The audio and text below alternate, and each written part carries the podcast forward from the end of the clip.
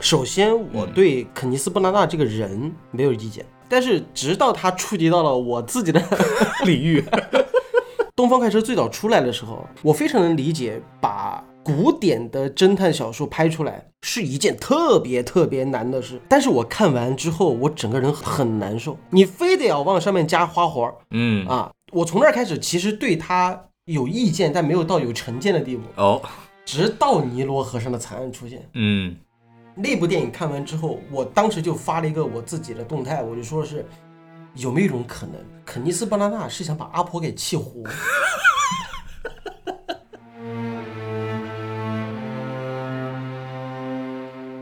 好，欢迎收听新的一期什么电台，我是孔老师啊。今天这个会是一期非常临时的节目啊，主要是我的一个好朋友就突然知道他因为一个活动来了上海，然后我就说要不就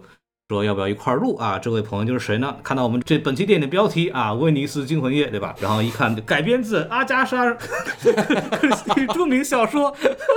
呃，然后我就说呢，正好就碰上了这个非常懂这个推理悬疑的这位朋友，然后说要不要你看完之后说我们要不要临时录个节目，就临时给抓过来了啊。掌声欢迎一下我们的这个非常不著名的 B 站的 UP 主老呃阿怪。 哎人家叫老贵也没错。好，各位听众朋友们，大家好，我是阿怪， 差点送嘴了 对，那个怪，嗯，好，啊！对对对对，我哎就是是那他个，就是他，嗯， 对对对对，就那个前头套男，这应该是这个呃阿怪用他这个就是某公司耕田身份之后的第一次跟我录这个节目。是是是，我自己后来那个新开的那个电台我都没 去，这算是第一次，就是换了新身份之后，很荣幸嘛，在什么电台之前也联动过一次，对对对，然后这次能够和孔老师近距离接触，哎呀啊，我们来录这个关于阿加莎·克里斯蒂和推理题材的作品，我觉得嗯很荣幸，很荣幸啊，啊，五味杂陈。还有饺子味儿，呃还有这个辣椒醋味儿，这是我们两个人刚刚回来之后稍微吃点东西。哎，我就回来就是说说这个片子吧，就是我们照理说会聊很多前期的信息，但是这部很临时啊，我们就简单的过一下。就是《威尼斯惊魂夜》，然后是目前为止是九月十五号，其实它是跟美国大陆同步上映的啊，各种各样原因没什么水花吧。然后它的导演呢也是之前已经连毁掉不是连拍 两两两部阿加莎作品的这个爵爷啊，肯尼斯·布拉纳。然后呢，他本人作为导演和演员呢，其实都有一些我们熟悉的作品。作为演员的话，其实我们最近会比较熟悉的就是刚刚过去的这个。诺兰的新片、嗯啊，然后那个奥本海默在里边演了那个著名的这个物理学家波尔，对，就是相当于是一个主要配角角色吧。然后在之前诺兰的片子《天能》里边演了一个大反派，对，《信条》里面那个哎，然后作为导演的话，就是我们电台最熟悉的应该是著名漫威的雷神啊雷神系列的雷神一，就是你们想到的最无聊的那一部雷对，神。拍的很有史诗感的那一 部，啊，很有史，很有那种嗯希腊、那个叫什么？啊，就是希腊式悲剧那种的、啊对对对对英雄主义史诗的。嗯，对，然后肯尼斯·布拉纳呢，他出身呢也是拍这个沙温的这个作品出来的啊，所以说他的作品有很浓烈的这种庄重的且无聊的气息吧。然后，哎，但是肯尼斯·邦纳纳你应该还熟悉一个《啊、你说哈利波特》第二部里面那个哎黑魔法学院的那个教授，罗哈德教授，但是他现在的形象跟他当年那个 形象，差别很大，对对，毕竟岁数在这儿了，二十多了， 有二十多了 吧？对对，是二十多年，是给大家稍微简单介绍一下吧。然后之前也拍了这个《东方快车》，以及这个非常著名的《尼罗河上的惨案》，嗯对吧？然后主要特点呢就是众星云集，是。然后黑白通吃，不是就是 你说哪个是黑？哦，对对对对对是对吧？对是吧对对，就是非常多元嘛，就是是对作品有新的改编，对吧？然后这一部呢，它终于霍霍到这个 万圣节前的谋杀夜了，对对就是最早我看到嗯有预告释出的时候，我很意外的是，这个居然还有第三部。 第二个意外的是，它居然不是阳光下的罪恶啊嗯。呃啊！然后第三个就是威尼斯惊魂夜到底是个啥？就这个片子，就是理论上来讲，这个 万圣节前的这个谋杀案，它是在英国发生的，对吧？呃，是是是对是然后，然后后来才一查才发现，哦，原来是万圣节前的谋杀案。好惊讶呀！对，然后就是你当你对上号之后，你再去看它的预告，就觉得哎有点不大对劲，为什么会是这个样子？哎，啊反正就目前为止啊，这个导演目前拍了两部嘛，第一部应该是这个《东方快车谋杀案》，然后豆瓣评分的话是六点八分啊，然后当时也是集齐了一众奥斯卡的这个提名或者入选的角色吧。然后嗯第二部的话，去年的片子嘛，也是非常荣幸的到达了五点七分的高嗯分。对，然后目前为止这部电影出来，因为我们在录的时候，就今天是十六号的，十五号上的，其实还没有出评分。对，然后嗯哎也不知道是怎么我给觉保得护起可来的能会再创新低 吧。啊，对，反正非常努力吧，反正就这么一个事情。然后我们来简单的过一下这个演员的这样一个情况。目前为止，也这个演员其实跟以前一样，也是有很多的著名的这个形象。那么，比方说啊，就是在里边演那个医生的那个叫詹米多南啊，这个名字大家呃可能中国观众会有点不熟悉，但是他主演的那个出道主演的电影，大家一听就明白了，叫《五十度灰》啊。 对，当时在影院里看的时候，后面两个女孩儿，嗯，那个医生一出场就不是都不会的 那个，对，然看后得出来啊。就是五十度灰，反正没有看过的，我就给大家说一下，就是一个尺度非常非常大的爱情电影啊。这个，嗯嗯，，这好，字母的，嗯，对对，跟这个 S，反正跟我们电台那个哎昵称什么 S M F M 二零六对吧？对，那个就不细 说了，啊，不细说对，了不细说了。对，还比较有名的可能是那个缇娜菲，就是之前《心灵奇旅》给那失个控二十玩二家，啊对，给二十二配音，还有那个《失控玩家》，嗯对就是算离这比较近一点的。对，演那个叫 Oliver，就是 Polo 这个宇宙观里边记述他生活的那个小说家。呃，对，就是在剧版的里面，呃，大家可能会更熟悉一点。嗯就是剧版里面演奥利弗这个作家的这个演员嗯，是《哈利波特》里上飞行课的那个老师。哦，霍嗯奇，霍奇老师，对，然后还有一些，比方说像这个什么，什么凯莉·雷利演另外一部这个侦探作品，福尔摩斯啊大侦探福尔摩斯演的是华生的女朋友，啊，就是泼了那个那个那个福尔摩斯一脸酒的那个。行好的，对，然后像还有一些，比方说像什么。什么埃尔马斯里啊，这种就是那种专门饰演来自第三世界，啊，他没有黑人，但是他有这个所谓的匈牙利的这种难民，对吧？然后嗯这这些也是在《星战九》里边也出现过啊，等等，反正演的这些角色吧，大家也都这个有所耳闻。然后本片的编剧啊，迈克尔·格林啊，这个也是之前合作过《东方快车谋杀案》的，然后还有另外一个。挂名的编剧呢，就是著名的阿加莎·克里斯蒂啊，就是对原著的作者、啊，原著作者，但是他呃，反正就你知大家知道，就是一个历史上非常著名的推理作家。女然后王之之后，这个阿怪可以稍微的简单的说一说，然后快速的进入到这个作品的这个品评部 分。啊这哎，忍不住了，忍不住啊，了，忍不住了。就是阿怪跟我看完之后，他反正就是表情管理的不是很好。然后我看完之后呢，我虽然就是这样的，因为我对他前两部作品的评分有所预期，所以我的预期非常低。但是我看完之后，仍然觉得反正也不是非常的合理，对吧？让我们让阿怪老师给大家打个分儿吧。我真的要打分吗？啊，满你分想是多少？？呃，我们五颗星打的嘛。五颗星，对对，一颗星。好啊，这个简单的说一下您的这个这么高赞誉的理由啊。这这是一份异星电影 哦。啊是这样的，就是首先我对肯尼斯·布拉纳这个人没有意见啊啊，啊，因为我了解他也是因为《哈利波特嗯，你不是针对他对吧？》对，然后后来又是诺兰的电影，他基本上都有参演，嗯，对啊，所以说我觉得他是一个好演员。 就是别导演了是吧？ 对，但是他雷神呢，我其实因为雷神一出来的时候，那个时候我其实年龄还比较小，没有那么有感觉，我只是嗯对说能看 嗯啊。但是直到他触及到了我自己的领域。 因为首先，东方快车最早出来的时候，嗯关于波洛这个侦探的形象就极具争议哦，啊，因为看过这个原著的，或者说曾经看过大卫·苏切特版本对的，我或者再看过那看个那些早年间那个电影版的，其实大家都知道波洛的形象基本上已经固定了。嗯，啊，都是一个长得像一个鹅蛋的脑袋啊，对然后两撇精致的胡子呀，英式口音对吧？对对对对对，然后然后经常会强调自己不是法国对嗯人，而是比利时人对。像这种很精致的一个侦探形象，在已经很深入人心嗯了。然后这个时候，肯尼斯·布拉纳破天荒的营造了一个坐山雕的这个 形象。啊，就两撇大胡子，然后在嗯东方快车上，其实我能理解一个现在咱们这个年代，大家对于观影要求很高的这个情况下对，绝对你就是我自己作为一个偶尔会去编剧或者说去导一些片子的人来讲的话，嗯我非常能理解把古典的侦探小说拍出来是一件特别特别难的事。而且就很多已经拍过了，而且大家都知道这个故事整个故事的时候，呃，对，像《东方快车》也好，《尼罗河上惨案》也好，它其实大多都是会以对话来推动剧情。嗯， 《东风快车》非常无聊，他车上十三个人死了一个，他和这十二个人聊天，挨个个聊，对，然后最后破案。其实跟《威尼斯惊魂夜》尼罗河也是一样啊，对就是一个对船，它就都永远都是一个相对封闭的空间，然后所有的人都藕断丝连，然后哎最后对可能连起来是一整串故事，大家都有关系。对，所以说嗯你按照老电影那种拍法，现在的观众一定不会卖账，你一定要给观众一些刺激啊、视觉上的东西啊，然后商业片的这种形式的东西嘛，嗯我记得第一部那个 Polo 甚至还有动作戏，就是他跑得比那啊谁追 都快。追逐戏，对，然后还有最最受不了的是那个，最后的晚餐。 何必呢？干嘛？是车里不凉快吗？ 对，就所以说当时我能理解，嗯而且他当时还预告片还用了梦龙的那个音乐，呃，对啊。但是我看完之后，我整个人很难受，嗯，就非常的膈应。对，就嗯他哪儿都想拍，作业留给你抄，你都抄不好，你非得要往上面加花活儿嗯，啊！我从那儿开始，其实对他有意见，但没有到有成见的地步。哦，直到尼罗河上的惨案出现，嗯，那部电影看完之后，我当时就发了一个我自己的动态，我就说是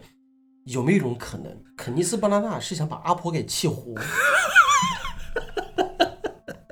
哎呦喂，因为现在阿加莎·克里斯蒂的很多的影视版权都是在他孙子手上。嗯，然后呢，他的孙子现在是很希望能够把这个阿加莎的作品来进行一个影视化的改编，嗯他特别支持这件事情。但是我不知道他的本意到底是什么，反正搂着说呗嗯啊。然后再加上现在阿加莎克里斯蒂的小说版权嗯马上就要公版了哦，啊，因为现在是在新兴出版社手里嘛，然后没几年马上要公版了，就是你是个人都能出了嗯，啊，所以说我不知道会不会有这样的原因啊。我估计可能就是趁那个之前，赶紧先电影改编权啊捞在手里，我觉得对。然后你会发现，现，就是近些年在这个电影版没上来之前，嗯其实出过好几个英剧版啊，对，啊、包括《A B C 谋杀案》呐，然后《无人生还》啊，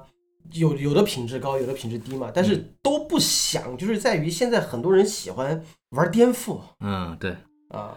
多元化，嗯对，然后。再到这个威尼斯惊魂夜的时候，我整个人是麻的。我我非常非常好奇，就是你在看这个电影之前，你有预期吗？你的预期是什么？啊我我没有预期，嗯，因为有一点是这样的啊，就是《威尼斯惊魂夜》它改编的叫做《万圣节前的谋杀案》嘛，对，这部片子唯一的影视版本是英剧版，《大侦探波洛》的那个、就大嗯系卫列的那个，，对系列的那个剧版嗯有影视化这个。它作为小说来讲，相对而言，在就是大众的面前，不是推理迷了啊，就大嗯众面前，其实这部小说很冷门啊，啊，在大众的面前，因为大家知道的都是什么，嗯是什么什么阳光下的罪恶呀，嗯无人生还呀、东方谋杀快车启示啊、嗯东方快车呀，就大多数是这些。你要给他提那个万圣节前的谋杀案，其实大家很难有一个像之前两部有很明显的对标对，啊，你没有你没有电影可以参考，嗯你也甚至是原著都大众不一定看过，除非是阿加莎克里斯蒂的嗯没一错些，老粉来讲的话，嗯所以说相对而言它的发挥空间会更大，嗯，对，，因为它没有对比嘛，对吧？你前面两部拍出来，两部都有电影。啊而哎且都很经典，七十年代的两部电影，对啊，所以说，所以说到这儿的时候，我就我几乎没有任何期待。对，再加上有一点就是，我通过《尼罗河上的惨案》，我基本上已经放弃了它里面有推理内容啊，啊，我不指望它能给我多精彩的推理。然后看预告片，你会发现它是一部踩着万圣节这个主题，嗯，有点带惊悚元素的片子。对，鬼片儿，对，所以说兴许它可能会有不一样的东西。啊，所以说我当时就想的是，你哪怕拍不好推理片，你哪怕拍一个好的惊悚片都行啊，对吧？ 然后，但是我看预告片的时候，它它里面有个镜头就是波洛在那个洗手洗手台里面洗脸，嗯，关上窗户那一瞬间，后面站个人。预告片里有，对，我想千万千万不要是嗑药了。 哎呀，我当时就就想过这个事儿，对，嗯但所以说我来看的时候，我不抱任何期望。嗯，我然后没想到就在这种情况下都能把我激怒，你现在这种情况就真的很就是我我我是这样的，因为我也是因为这个他前两部电影的关系，就对他这个片子没有任何的期待了。然后，但是我在看的时候，我就我已经听那个那个我们听众群里有人也昨天先看了，然后跟我说说这好像是一恐怖片儿。 对，我说我这是可拜恐怖片儿了。然后我说那这个反正明天去就去了，就看了。然后看完以后，哎，我看见这个明显啊，我们的导演呢是这样的，他是用了很多恐怖片的经典技巧，比方说这种故意的这种的跳下呀，哎跳下 呀和跳下呀，呃，jump scare 就是我们说这欧美喜那个恐怖片非常喜欢用的这么一种东西，突然就是昂声音一下，或者手给你弄一下。比方说那个里边有一个非常典型的案例，就是波罗走着，然后正好从这个左边镜头里边伸出一手拍他肩膀，然后把他拉走。那个那个还算做的比较好玩的 jump scare 了，就声是音啊，他完全没有在任何有铺垫的情况下给你来来来来一弄刀一下子，对，就是，但是它里面也有一些，比方说我看的时候觉得，哎，它是在做一些设计，比方说很多的广角镜头，广角镜头会做人物畸变嘛，嗯，然后就可以看的比较诡异，然后包括很多的斜的，就故意是一个斜四十五度角的这样的一个镜头去拍人，然后这种方式去塑造那种所谓的惊悚和诡异的感觉，就是所有的恐怖片会用到的那种东西呢，它也都用了，对吧？所以我看的时候呢，就觉得啊，觉得是啊，这个好标准啊，用的这个东西。那你看的时候又觉得没什么惊喜，就觉得哎，就就就横竖那么几招嘛，对吧？你还能干点啥？我我对这个片子最后的评价就是神神叨叨，嗯，一惊一乍。呃说到这儿了，就可以来聊一下这个 正经聊聊这个剧透的问题吧。反正认为就是我剧透线之后，大家都是看过的来了啊，我们就不说剧情的事儿了，我们就是一边吐槽一边聊聊发生什么事儿。就我最大的这个跟你想的一样，就是嗑药嘛，对吧？因为我们都知道这个侦探片啊，它一定是个唯物主义史观， 是，对，就是它一定是要，一定是不能有这种怪力乱神的。然哦嗯后。那个肯尼斯·贝拉纳在接受采访的时候说，我在搞一个什么惊悚片，然后搞那种怪力乱神的，看那个预告片儿各种鬼。我一看到那个，然后我就在想说，哎，你看里边就是有很多这个莫名其妙出现的小女孩儿，包括你看前面我们在聊跳下的里边镜子里边突然出现那个小女孩儿，我说嗯后头得有解释吧，到底是个什么样的东西？ 对，因为我还没有想到，因为我没有你那么有丰富的经验，我还没有想到嗑药这层，然后想后面得有解释怎么回事，因为不可能真的就说它是一个什么嗯鬼，然后发现哎，嗑药了， 毒蜜蜂毒蜂蜜，嗯是这样的，我先从预告片我说一下我的感受，嗯因为它有一个将近两分多钟的预告片，嗯，它全部集中在了氛围的营造和恐惧感，就是尤其是杨紫琼自己原原地打，啊打转儿那个是对，吧原地打转儿，完了之后呢，对着那个镜头狂吼，嗯完了之后最后来个妈，它整体的大概信息都在那儿，就好像是。有一个女人要招魂，完嗯了之后呢，请来一个灵媒，然后这个灵媒好像招回来了，然后对然后里面的，然后因为里面发生了命案，波洛就把所有人全部关在这个地方，嗯直到找到凶手，然后命案接二连三的发生。我当时第一反应就是，一定会有破解灵媒的手法的桥段出现。对嗯第二，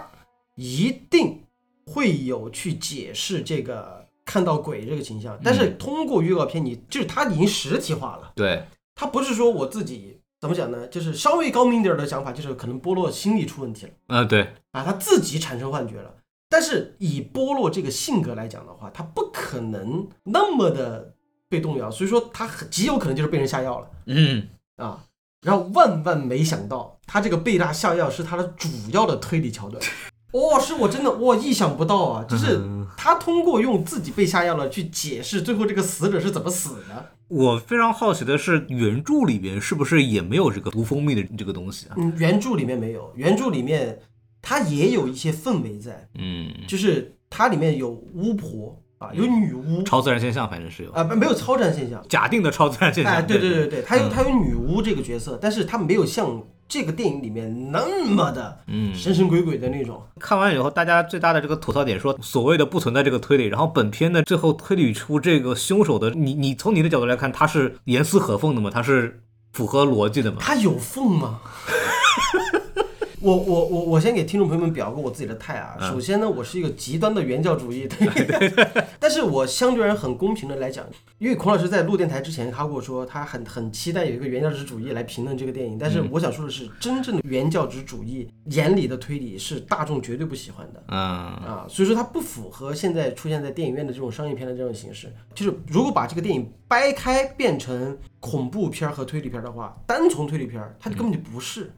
嗯因为首先克里斯蒂。他本身存在于那个年代，他就是一个比较另类的推理小说作家，嗯因为他所存在的那个年代的作家非常讲究侦探小说的公平性，这个公平性是指就是里面侦探看到的视角，就是我前面看了二十多页书嗯啊，可能会可看了一百多页书，你最后三十页要解答了。对那你解答所出现的条件、线索、证据，一定要在前面这一百多页里面出现过。就是没有观众额外需要知道的东西。那对，对嗯就是不是说看到这之后突然给你增加一个设定，对没有，所有人物、所有嫌疑犯、所有动机、所有的线索全部出现在这儿，只是看读者能不能早一步在真相揭露之前发现嗯啊，这个是本格推理小说在那个年代最大的魅力。对，好了，阿加莎其实他很喜欢玩一些非常细的一些东西。阿加莎不是走那种物证推理，他是走心证。嗯就比如说，就是他好像来过这里，和他来过这里，啊，对，这两个说法好像看似，因为这个和翻译有关嘛。嗯就比如他来过这里，你这句话是非常肯定的，他好像来过这里，那说明你很含糊，是说明你好像是不是之前你在这一刻之前看到过这个人？嗯这波洛会通过这些话啊，包括他还有一个侦探叫马普尔小姐嗯啊，他们会通过这些偏向于犯罪心理啊这些小细节来推定凶手是谁。但是再怎么样，他都会把线索给你交齐了啊，他不会瞒着你。但《威尼斯惊魂夜》，我我我觉得看过这个电影的朋友们也可以回想一下，整个片子发生过三起命案，嗯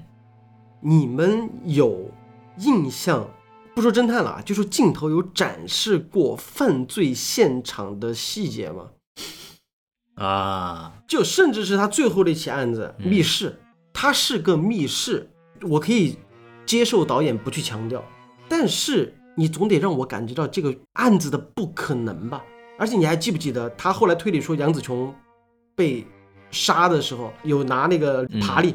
对去抓了他的后背，把他推下去？你你他不说之前，你还记得有这个细节吗？只是说哦，他好像被这个里面的孤儿孤儿的鬼魂给诅咒了，对对然后自己捅下来杀死了。我根本都不知道他是从哪儿摔下来的，他的整个位置交代就特别模糊。所以说，肯尼斯·布拉纳压根儿就没有想过在这个电影里面好好要给弄你对要给你弄什么推理，他对压根儿就没打算给你展示。案子一定是有的嗯，啊，但是你一直没有觉得他很悬，这么一说，我印象当中，他就怀疑他的那个保镖说他以前来过这个屋子嗯嘛，然后说的他给的理由说，哦，你一下子找到了这个电话在哪儿，他然后给了一个很快的闪回镜头，说他拿起来了，啊对然后我说，哦，这样子的吗？他包括他他包括推翻那个就是杨紫琼灵媒那会儿打字机那会儿嗯也很简单粗暴啊，，对，就是就直接拉开来说他在这儿，然后说我刚刚看到痕迹了，让让门被撬过锁，就对就我就觉得他压根就没打算把心思花在嗯所谓的推理上，他只是想把这个真相给大家揭揭晓，仅此而已。对，因为比方说阿怪的这个说的这个就所谓本格推理的讲法，就是我们跟这个侦探是面临的条件是一样的，因为我们在享受看这个电影的过程当中，也在享受解谜的快感嘛。我们也是希望通过电影给我们呈现出的细节，哎，我们能不能猜到一个剧情走向，对吧？它应该是这么一个逻辑。这个是原教旨主义的想法，嗯啊，就是比如说像《猎人出鞘》啊，嗯甚至是之前的《唐探一》唐探一啊，对对，这是《唐探一》，或者说再看一些，甚至是《消失的他》，啊，对，观众能强烈的感觉到这个嗯啊。好，如果我们往后退一步，站在大众的市场上来讲的话，你起码得让我感受到悬念吧，你起码得得有一个，就是像那个希区柯克说的，你有你得有一个麦高芬勾着我吧。对，完全没有，就是我从头到尾看的就是哦招魂，然后死人了，哎，然后就开始莫名其妙审人，嗯这我都没有带着问题去找这个答案，那我就非常古板的看着你，呃，问了这个人，审了这个人，然后这个人好像也没没说什么话，就开始给你掏心掏肺，给你讲讲我的过去，啊、嗯我以前战场 PTSD 了，就就就这种，我就觉得整个片子的那种节奏感异常之差。我猜啊，嗯就是他为什么没有那么多的所谓的交代的原因是，呃假设首先他这个是系列第三部，嗯然后这是第一点，第二点是按照他的时间设计是涉及到 Polo 退休，嗯就是已经觉得已经差不多，就是怎么说，就是要。已经就是退休了，然后但是声明已经在外了嘛，就他就假定现场的人都觉嗯得啊你是靠得住的，你是信得过的，我我自愿的把我的故事讲给你听，对吧、没有什么问题。其实这个已经不重要了，嗯，因为他压根就没有抛出一个一个让我足以去听他中间有一大段冗长的对话，嗯，掏心窝子那些那些话，他感我我代入感奇差无比。就是说白了，就是他一开始就他没有那种能把我们勾进去的那个案子，对那个案子没有讲好。对对对对对，好，问题来了，嗯，我如果说把它推理这一块分析掉的话，你会发现他压根就没打算好好把推理讲出来，对不对？嗯，啊，就侦探元素这一块儿，他是没没打算好好弄的。那问题来了，以孔老师你的专业的角度上来讲，你觉得《威尼斯惊魂夜》肯尼斯·布拉纳到底想在这个用电影表达什么东西？对，这是我最疑惑的一个地 方。我是感觉啊，就是他还有一种那个，就克里斯布拉纳一直喜欢搞那种宏大叙事，是吧？嗯，它里面一定会涉及到战场，就是所谓二次世界大战对嗯人物的影响，比如说那个医生，对吧？对就是一个特别明显的这么一个感受然后。还有战争遗孤，对对，嗯就是那有那种东西在里头，对，然后还有什么母亲对孩子的那种，就是这种掌控，然后这嗯种东西在讲这个事儿，我感感觉就是这个，但是 反正总体有个来说问没题有来一个了，嗯，你觉得他讲好了吗？肯定没 有啊，对啊，你会发现他好像在讲在这个时代背景下，每个人被所谓的周边的环境影响，或者嗯说家庭的影响，对，造就了他们现在这样一些事情，也造就了这场悲剧的发生。嗯，但问题就是让观众没有代入感。因为因为他把它放在了二战之后嘛，就是投降之后，然后理论上来讲，我完全对原著是不了解的，我不知道 Polo 为什么退隐，对吧？然后我在想，他如不果是，他不是退隐，原著里面他退休了。啊，退休嘛，就是年龄到了嗯就不做了嘛。对，但是我在想的是，比方说，如果我是肯尼斯布拉纳，我在搞这个事儿，是不是战争对他产生什么影响？嗯，对，然后说那我但就是我就是所谓退出这些东西，然后整个大的二战对整个这故事里的几个人物都产生了影响，嗯，然后导致了这个核心悲剧嘛。嗯，但是我会发现啊，医生那个是战争没有错，就是那个女主人那个歌唱家，完全就是因为她对女儿的这种掌控你有感，就你看前面的事，你有感受到这个他的这种变态的掌控，没有，完全没有。对，就在这儿，就是就一个是它的叙事，它的表达的主题好像是很分散的；第二个是也没讲好这个逻辑嗯嘛，就是一个、就是我们如果比方 Polo 的这种控制狂，他的那种所谓叫。叫叫我们叫什么洁癖也好，嗯或者完美主义者也好，就能看着，比如说他从摆的位置啊那些东西，就嗯会故意去强迫症嘛，然后这种东西都有。嗯但是那个女主人本身的说她的极强的控制欲，完全没展示出来，完全他没有他只是表现出来我很爱我的女儿，我不对管你们怎么说，我的女儿，我今天要把就很偏执的希望把他女儿给叫回来。对对 对啊，就是就是我我不理解他这个故事到底是要最后要走向哪儿嘛。然后对就是我觉得阿怪是有一个一直在讲那个点非常好，就是你一部推理故事啊，它首先它是个故事，对。然后我们为什么会被这个案件给吸引，也是因为它本身是讲了一个非常非常有趣的故事，然后它通过很多的叙事手法或者是设定，然后把我们带到里边去，然后我会跟着这个侦探往前走。然后我们就先不管他这个侦探手法的这个所谓推理手法的这个精妙程度，首先这个故事就很不吸引我们。然后一开始的时候，他的故事的起因是 Polo 想想知道这个什么超自然主义生活到底是怎么回事儿，对吧？就是这个点其实蛮吸引我的。我还挺期待，就是说你作为一个唯物主义者，然后如何去揭秘这个所谓的超自然现象，对吧？如果是这种东西，我觉得它也是个很典型的这种对抗嘛，我觉得还挺好看的。可能结果他电影可能前三分之一一半不到就结束了，这个点就没了，然后我就不知道你的对抗点在哪儿了。呃，我的心路历程是这样的，嗯，就是这可能会涉及到这个电影的第三趴，对，嗯就是它的恐怖成分。嗯我先说一下我刚才我的心路历程吧，就是我其实完全不期待他要如何去解释这些超自然现象。嗯我刚才说的，就我我觉得大概率就是嗑药了。你来讲，对，但是我我我想不明白他到底是从哪个地方他中了毒的。对我那个时候其实一直在找这个，可能中间也是我走神了。嗯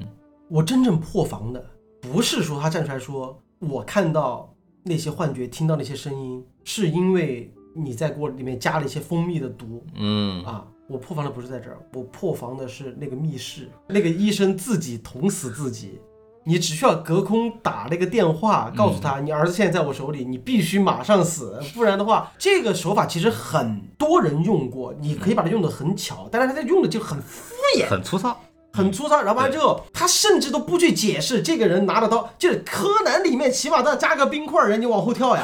对我还记得那个柯南的那集，对啊，对，然后他就直接把手反过去拿刀直接捅进去。有点经验的那个人，一看他那个背后插的那个刀，一定有问题。嗯这到底是人是是人捅的？其实大家如果在听我们这期电台的话，可以分享一个冷小知识。哎，其实这个东西已经不算是冷知识了，您给介绍一下就是如果从背后捅人，他一定有高度差，啊，他不可能直来直去。就是他一定是斜着进去的嘛，对对他，不然就是反着握刀柄，那个刀就是从上往下走。正着拿刀比，如果说这个人身高差的话，他一定是那个他一定是会有角度的。嗯，如果是直的，那个刀直接插进去，它会有两个可能性。哦，第一种就是站在前面的那个人嗯一定会比拿得到那个人矮特别特别多。就是我手不用抬起来，直接这样给你放下去，嗯可嘎以腰子上，对，不是，也不是嘎腰子上，就是我给你捅到你的那个，如果是后背中刀的话，嗯直的进去的，大概率是这个人的身高一定会特别低嗯，啊，要不然就是坐着的，要不然就是跪着的，要不然就是弯着腰的，才会造成这种直来直去的刀痕。另外一种可能就很有可能是凶手自刀，但是大家可以去试一试啊，这个东西就是推理小说里面出现的。啊嗯我们怎么嗯试？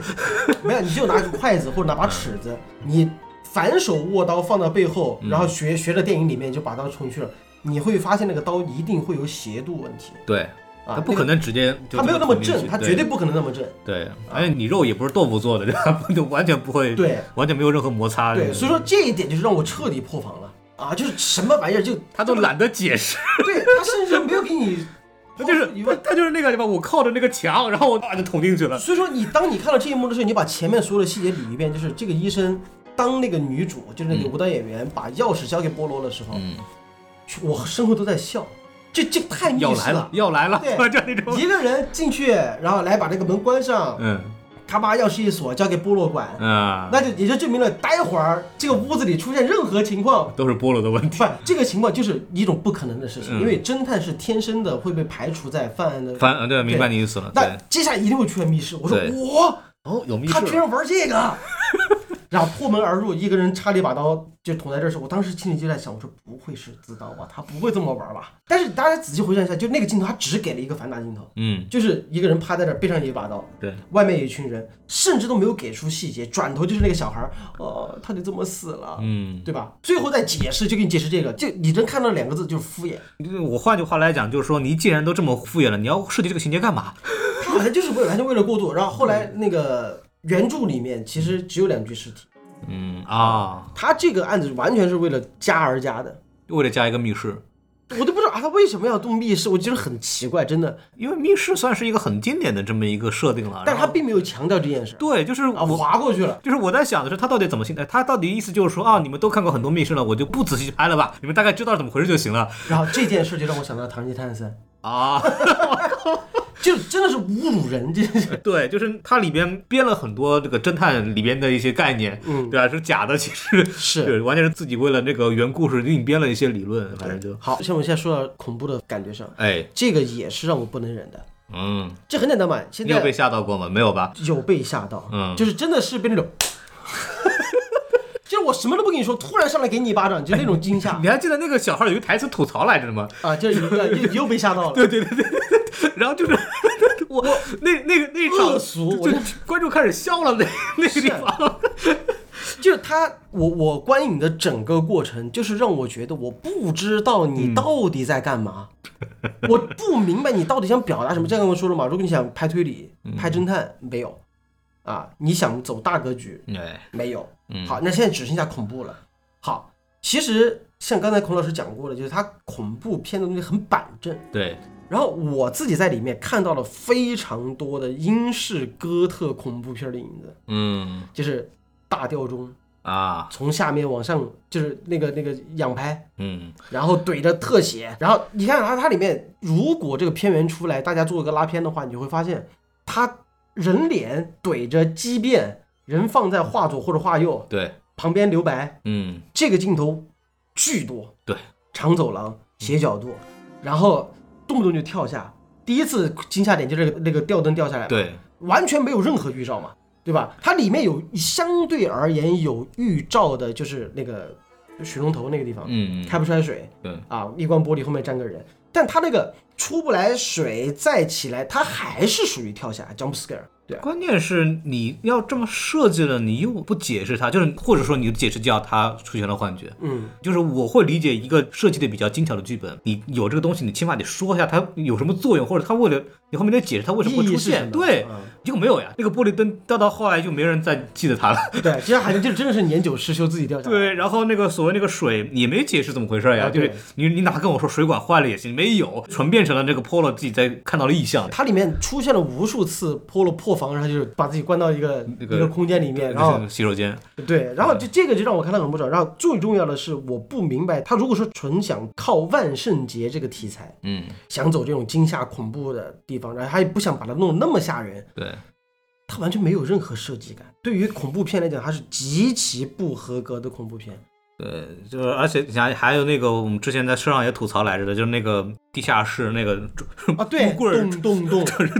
我开始以为它它有点像那种倒计时了，嗯就是雨下大了，然后威尼斯涨水了，嗯，然后最后可能水是不是会淹过淹淹啊过屋对子呀、有那个东西有一个这种这样倒计时的感觉，哇，赶赶快破案了，没有。莫名其妙出现咚咚咚，柱子把那个撞破了之后对，然后呢，只有一个是柱子撞进来，撞到一个骷髅，骷髅里面飞出很多蜜蜂，你还记得吧？嗯对，完全没有任何下文 了我甚至以为那是苍蝇，反正因为腐烂了嘛，因为里面全是小孩儿嘛，啊！是，对它那个东西有作用，是为了让大家知道有个地下室，仅此而 已。就仅，而且他那个话很弱智，嗯屋主自己买了屋子，不知道有地下室，是需要他来那推个理。中介完全不合格，好吧？中介应该是说，哎，看我们这儿还有个地地下室可以用哦，是啊 哇，，你这个得报率很高哟， 就是就是我我就是，如果你真的按照他的剧本的底层逻辑来想的嗯话，就是因为他这里面放了很多小孩儿哎，啊，所以说不能让别人知道有这个这个地方存在，嗯我能理解。好，波洛要体现他自己是一个大侦探，是一个非常出名的侦探，他找到了这个地下室，我也能理解。嗯，过程太草率了，而且它是夹着幻觉的那个，你看还有一个长走廊，走到底下之后发现是一个无限尽头的一个画对，啊，然后接着一脚把那个画给踹开，有什么意义呢？还不如放个胖夫人口星战七令。 哦，《星战八》还是《星战九》里面也有那个无限走廊的那个、啊对啊那个镜子嘛，然后到现在也没有解释清楚我当年为了什么。对，是，我就觉得，我就觉得这个东西就很草率。然后你所有的所有的恐怖桥段，全是嗯就是一惊一乍。而且发现那就那地下室出来那个小孩儿，就我们知道啊，他是那个说那个是个真事儿嘛，有就就说很多小孩被关在这个地方，然后医生和护士全走了。但是这个故事你已经告诉过我了呀，是，你你又把这个地下室挖掘出来说啊，它是真的，然后呢？ 还是实实锤了这么一个事儿。对对，是我啊，是真的，对，那跟这个故事有什么关系呢？哎不知道。对，然后那个柱子撞那个栅栏的时候，啊嗯你会觉得这个柱子是被水冲过来的，还是有人在外面搞 鬼？希望他是有人搞 鬼。对，就是我想不明白，到底能发到什么样的洪水，能让这个柱子反复不停的咣咣咣？就是感觉就是说，嗯，我我设计了很多桥段，为了吓你一下，对这是最烂的恐怖片的拍法。对，而且最最不凑巧的是，我刚好在这段时间在拉片《招魂》，啊，你就知道这个事情多不能忍嘛。就是光《招魂》那个片子里面出现了很多经典的惊吓镜头吧，最经典的那个，啊，对？吧？拍手那个，它里面的铺垫、铺陈、镜头语言的运用，包括之前的暗示这些东西，它都有有理有据的。对，在这个片子里面，纯粹就是吓人，没了。好了，总结一下，吓人不及格，对，大格局不及格，推理不及格，那整个片子有什么好好那个的呢？所以说我看完之后，除了愤怒，没有别的东西了。 反正这这个这个片子，就是感觉那种就是想到哪儿拍到哪儿。唯一可能剥落的那个人物弧，嗯，就是他从一个唯物主义者和一个冷漠的人，变得稍微有人情味儿了。后来也接案子了，就是他那个他爹死了之后啊怎么怎么样，对，一对那个头一小尾孩的儿那说个嘛，对对，，不明白，就是感觉好像就是就是他他这个片子是烂的，你没什么想讲的， 就就感觉反正迷各方面都很烂惑，这这是这很迷 惑。这种各方面都很烂， 是吧？你就也没有什么好重点吐槽的，就是要不就我们往下说一点吧，就是因为这个涉及到一个原著嘛。嗯，老怪能不能给大家聊一聊，就是原著跟这个地方有哪些区别，包括有哪些你觉得原著很好的地方，它在这里边没有很好的去表达出来一些东西，就就就，哎。就是哪儿哪儿哪儿都不一样， 是吧？无从说起，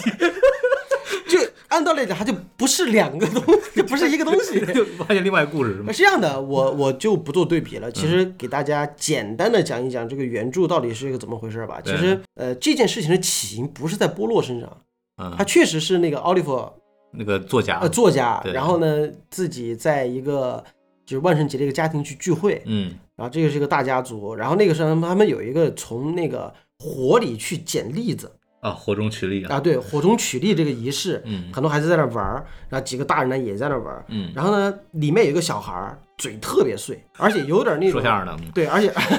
而且有点那种，就是他经常会说一些大话，啊，他这些话说到后来，那些身边的人都不会信嗯，啊，就是我爷爷以前是开飞机的，参加过一战，就类似于这种、啊这这种话对，大家都不会信。然后这天这孩子就真的就到处说，嗯，我几年前目睹过一次凶杀案啊，就几年前你们曾经你们以为是一起意外的案子，其实它是一起凶杀案啊，他是个谋杀，嗯，啊。然后大家都没把他说的话当真，就觉得这个话这这孩子就是起范儿。嗯，结果大家散场之后，后来就有人发现这个孩子被人淹死在一个水盆里了。哦，就放了一个水，盆，然后一个一个孩子就被摁在那儿，嗯，被人淹死了，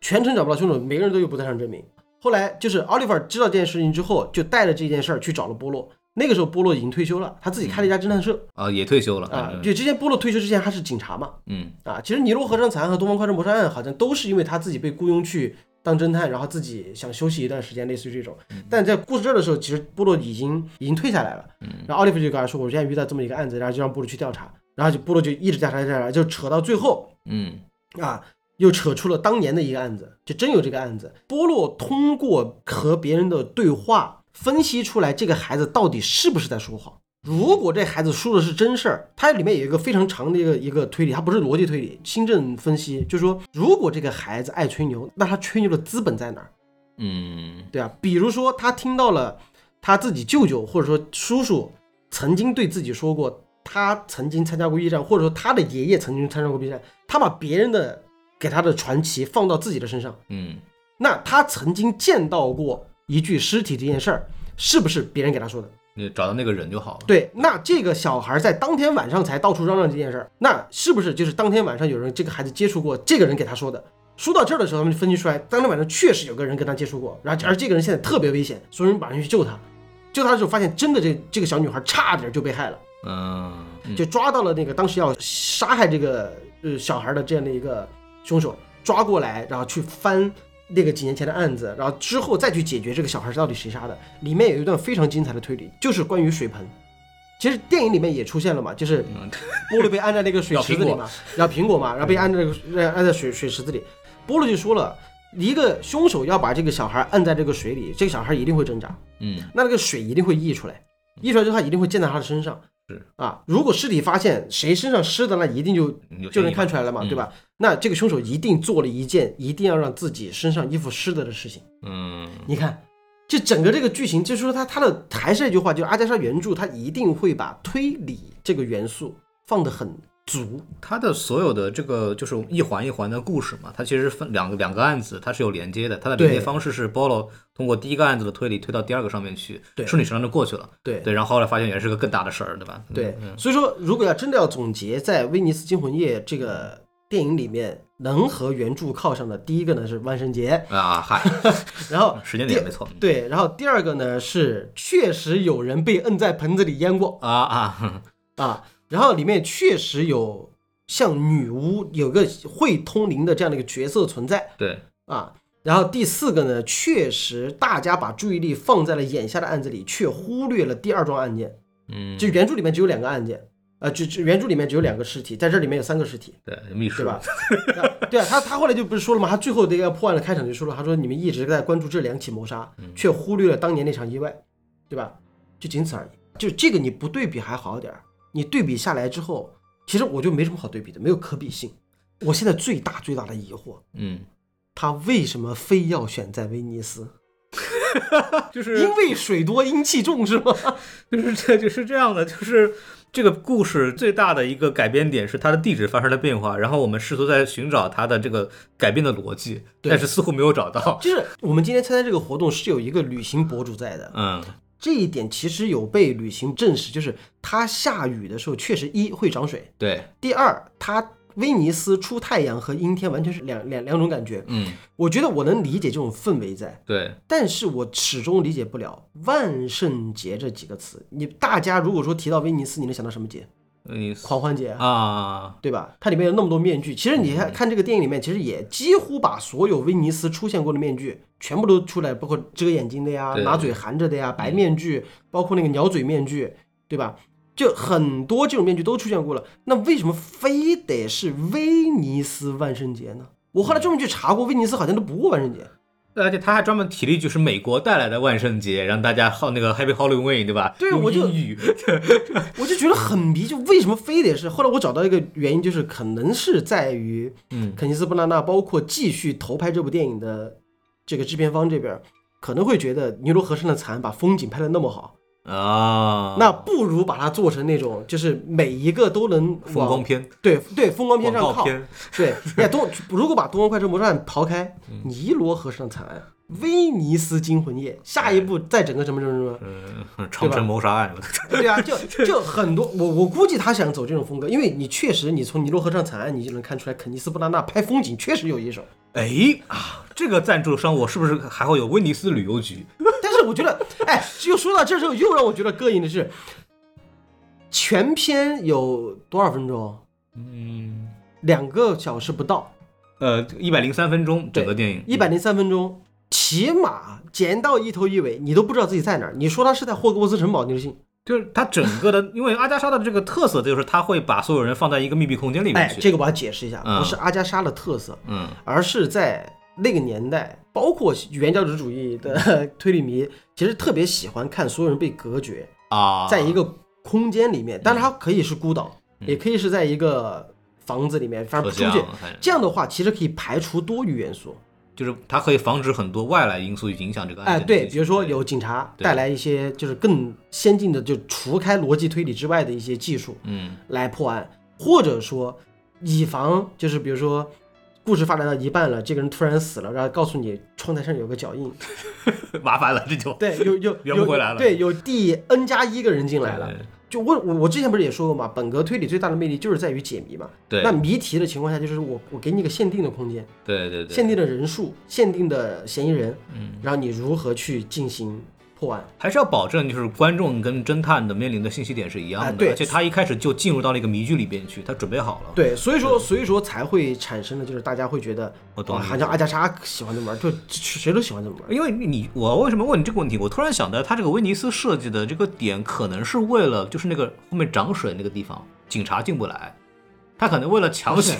他们有报过警吗？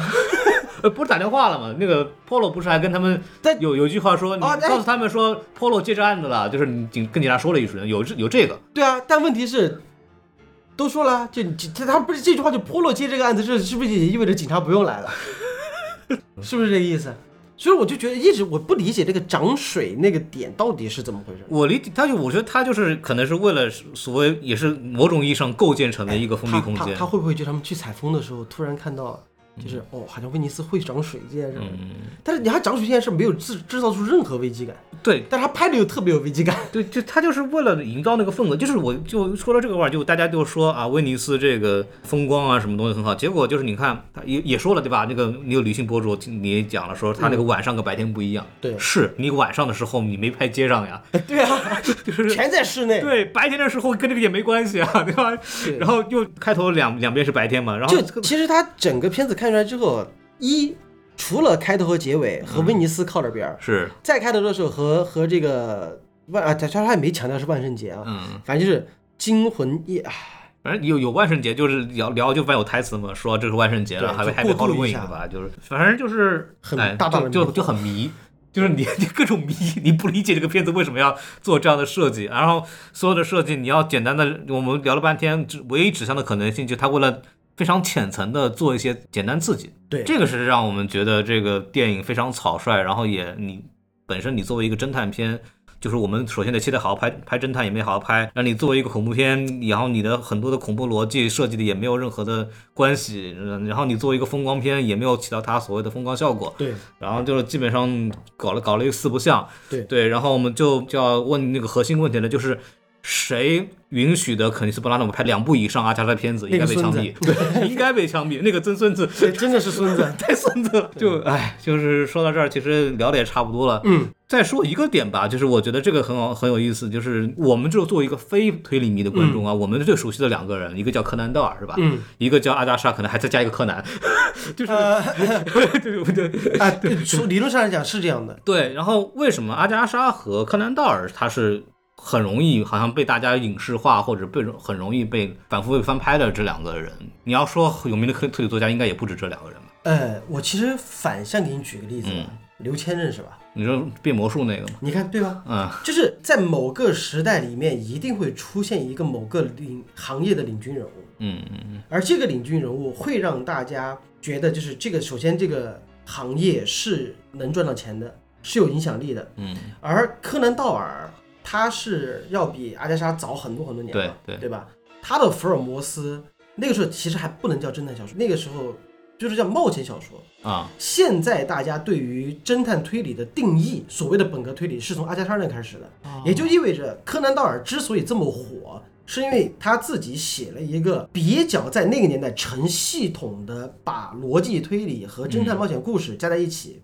脍炙人口这样的一个故事。因为对我们对柯南柯南道尔的这个逻那个想这个印象最深的就是他把这个什么演绎推理这件事情给放到这个对小说里边。然后阿加莎·克里斯蒂呢，也是因为他没有说我要写一本，就是他只是当年看了一个叫法国作家勒鲁的一个作品叫《黄屋之谜》。嗯，勒鲁，你这听名字熟吗？不熟。嗯， 《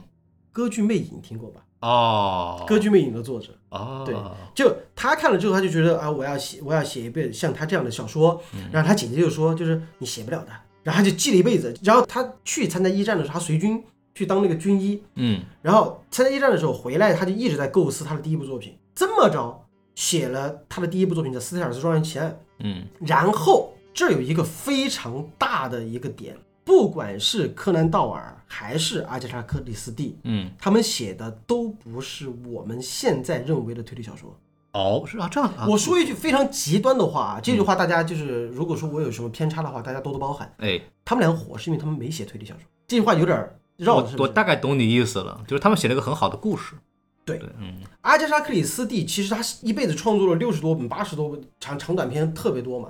她写的作品大多她都没有按照那帮就是研究推理小说的人嗯这条路在走，而且她是喜欢什么写什么。她最重要的还是讲里面的人情，讲其中的这种、嗯这种感情纠葛，对，然后乡间的这种谋杀案的那种感觉，再加上他有天然的这种讲故事的能力和他自己脑子里天马行空的那种诡计的点子，而且他那些经典的案子大多都是打破了当时的规则，因为那个时候大家听过什么诺克斯十诫和范达因二十条，就那个时候所谓的侦探小说的规矩嘛，哦，就所谓的那种设定，对吧？阿加莎根本就没按照他这个来，按照他这个来的也是大师，也创作了很多作品，但是这些大师很少有人改变嗯啊，反倒是这些我们能叫野路子、无心插柳也好的这样的一些人，其实重点在于不不管是现在我们看到东野圭吾、嗯松本清张啊，他们其实埋下了一个特别好的一个点子，就是在于他们在讲人，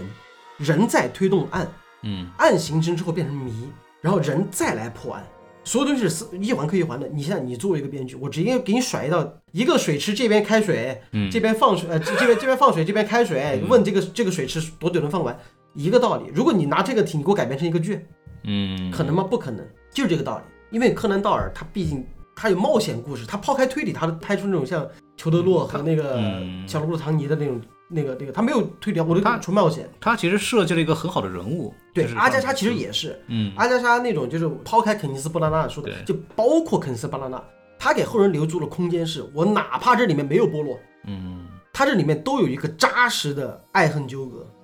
人情世故是对严严丝合缝的，对那，这个时候你把侦探小说里面有一个比较大拿的一个大师，唐探里面也提到过，嗯呃，卡尔嗯或者奎因，这两位大家完全是集中在了谜题上，他不管动机啊，就有人会在乎动机，但是他动机一定不是他们小说里面最重要的地方。他们小说里面最好看的是这道题怎么解对，啊，所以说后果就在于这道题一旦是集中在谜题上之后，人物一定是薄弱的，对，而且解完之后，我看过小说的人，我看什么？也有也有有也有一定原因在里面对，但其实更大的原因就是在于他们之所以小众，就是因为受众面太窄了。嗯，因为你这这么一想，想起来，我对福尔摩斯印象最深的，也是我看过的第一个作故事，就叫《血色研究》。啊，然后里边其实就前面的故事也尚在其次了，我被把我吸引住是后面那个解释整个故事为什么会发生的，啊对那个那个他们去摩门教徒那个地方那对整对片对背景，我很吸引我。然后我看完后，我很为这个人感到可怜。对就这个是我觉得就是啊，他这个故事吸引我的地方，是或者是我们说对 Polo 也好，或者对福尔摩斯也好，他的那个福尔摩斯戴着猎鹿帽，嗯然后抽着烟斗，然后会打拳击的这么一个偏英雄主义的这样的一个形象，嗯那个东西可能是让我们就是所谓普通的观众非常感兴趣福的尔摩斯里，面很多故事对，它的推理都是点缀。嗯，对对，嗯，它它里面大多都是一上来先给你甩一个哦，华盛顿去哪儿了啊？你为什么知道啊？先给你装个逼，然后再再往后就开对始对就开始各种破案破案破案，破到最后只是给你解释一下原因，嗯，然后再给你解释一下为什么会这个样子。其实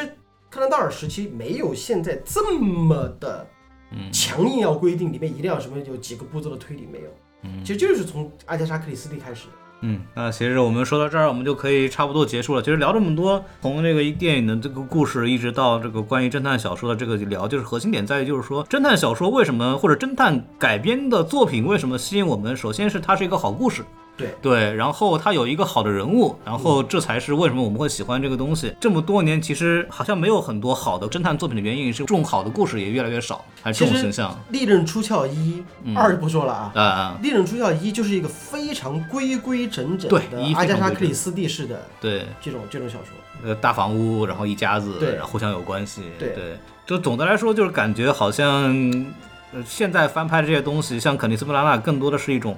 我想有一个什么元素，我把这个元素给你们装进去，哦然后我就拍了。就《尼罗河上惨案》开始，我就开始搞不清楚这个人到底在想什么。对，你不你看不懂，你看不懂他的表达。他就，就我觉得他就很简单的，我但我觉得他简单到不太像这样的人背景的人能去做的东西，就是我在想啊，我威尼斯这个事情，我要拍一个惊悚片，嗯，对，然后我要有水，然后我要泡到威尼斯里面去，然后我就把这个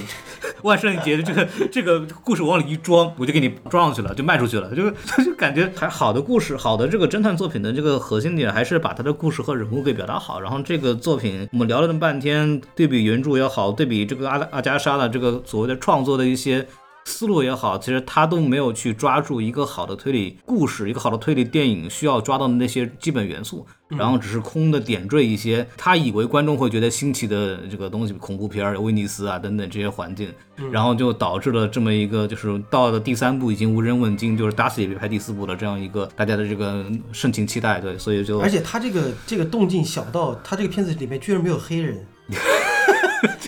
那前两部死活都要改两个黑人进去，但这部里面完全没黑人。这里面也有一个这个，一看就是那种混匈牙利的那个那个姐弟俩，嗯那个弟弟明显这个颜色就是偏黑色的嘛，那杨紫琼还压抑呢。呃，对啊，反正也有 嘛，哎，有一个点，我这就是最后一个问题。嗯也如果说我们没有展开讨论的话，也无所谓，可以欢迎观众在下面讨论一下。它里面的元素，它的名字叫《威尼斯惊魂夜》，嗯，借助的小说叫《万圣节前的谋杀案哎，》，故事背景发生在万圣节。嗯，好，为什么它不定档在万圣节？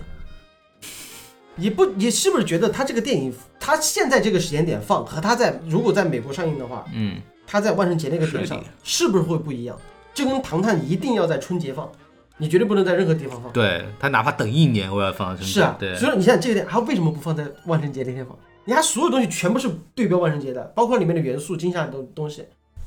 你有没有觉得很疑惑这个点？哎我无法理解的事情有很多， 好，最后一个其实抛抛给大家，我如果大家有共鸣的话，可以在那个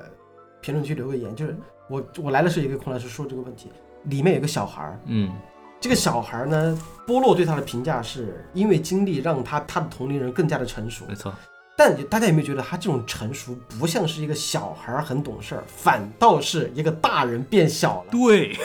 就很有孤儿院的感觉。是柯南， 他那种是老成，不是成熟。他就缺一个红领结，一 对，个蓝西 装，就是我叫江户川柯南，他的说话举止，包括他的所有东西，都像是一个 大人。对，就是把一个老灵魂装到一个小孩的躯体里面去，就是万反能钥匙，但也很惊悚啊，你不觉得？可能也是为了惊悚吧。我觉得很迷，反正反正就是，哎，就是这这，反正这个小孩儿，哎，就是我们都知道，就是我们聊这些点呢，跟关于原著没什么关系啊， 就是对，完了推荐大家去看原著啊。 啊，对对对对对，大家有兴趣的话可以看一下原著。如果说没有，就是看书没那么多时间的话，还是给大家推荐一下那个英剧嗯啊、也不是英剧，《大侦探波洛》，然后由大卫·苏切特主演的那个，它里面有万圣节的万圣节前谋杀案，对其实可以大家可以看一看，然后也。可以通过你的这个嗯评片标准看一下这个威尼斯惊鸿夜到底满不满意呢？而且就是七十年代的时候，有两部《东方快车》和这个《尼尼罗河》，对，然后这两部电影是非常经典，然后里边也有很多非常著名的人物，比方说《尼罗河》麦里格教边，授，对，麦克马基史密斯嘛，对我吧？麦格教授出现在了《阳光下的罪恶》 啊，和《尼罗河上惨案》里面，嗯，啊，他两部都有参演。对，然后啊就是我觉得大家可以去看看那个经典的版，哎，我觉得那个是比较严丝合缝的，就是按照这个作品原来的小说是来去正儿八经去拍的，然后整个的案件还原都没什么问题。哎对，反正可以去看看那个，然后肯尼斯布拉纳《的，东方快车谋杀案》老版《东方快车谋杀案》里面有一个男秘书嗯，演《惊魂记哦，》，希区柯克的那个。反正值得大家去看看吧。反正我觉得肯尼斯布拉纳这个系列就，如果就是你们看到的第一部，实在闲得 慌，如果这是你们看过的第一部啊，这个就他剩下两部也没必要再看， 我觉得是这样，就是好好看看这个老老版的电影吧，或者小说也行。但然后这个仁者见仁，智者见智。啊对，anyway，就是感谢这个老怪来，就临时非常临时的邀请来到我们这个节节目，给大家科普了那么多跟这个电影有关的故事，真是非常的荣幸。然后也是非常机缘巧合，我们能在一块儿相聚，也是感谢大家收听到现在。嗯、怎么说呢？就是就是我虽然不是个推理迷，但我也确实是觉得近几年的呃电影市场上关于推理相关的作品真的是凤毛麟角。然后满打满算，我们现在看下来，觉得合格的也就是那一部这个。呃，利刃出鞘了，所以说也希望真的有二啊真啊也正扑街 了，呃，对，二野扑街的，所以真正有拍这个侦探电影的这个志向的这个导演啊，赶紧出手吧，真的是等不及了，对吧？然后我们也希望阿怪啊哪天正儿八经有机会拍出自己喜欢的侦侦探电影。然后我们就就说到这儿吧，然后欢迎大家呃收听我们这个什么电台，然后大家如果喜欢我们节目，欢迎关注、评论、转发、打赏，对大家点赞啊等等这些东西对我对我们来说非常的有帮助，对吧？然后欢迎大家随机的关注一下阿怪的账号，你们自己猜在哪儿？对，因为因为我现在没有打算嗯认真做视频，所以我现在直播为主，所以说大家，呃，嗯以后我正儿八经做视频了再通知大对家吧，。就是当然，如果有喜欢听戏、听相声、听评书需求的，欢迎去阿阿怪的直播间。对，然后我们今天就到说到这儿吧，感谢大家收听，感谢大家再见，拜拜。拜拜。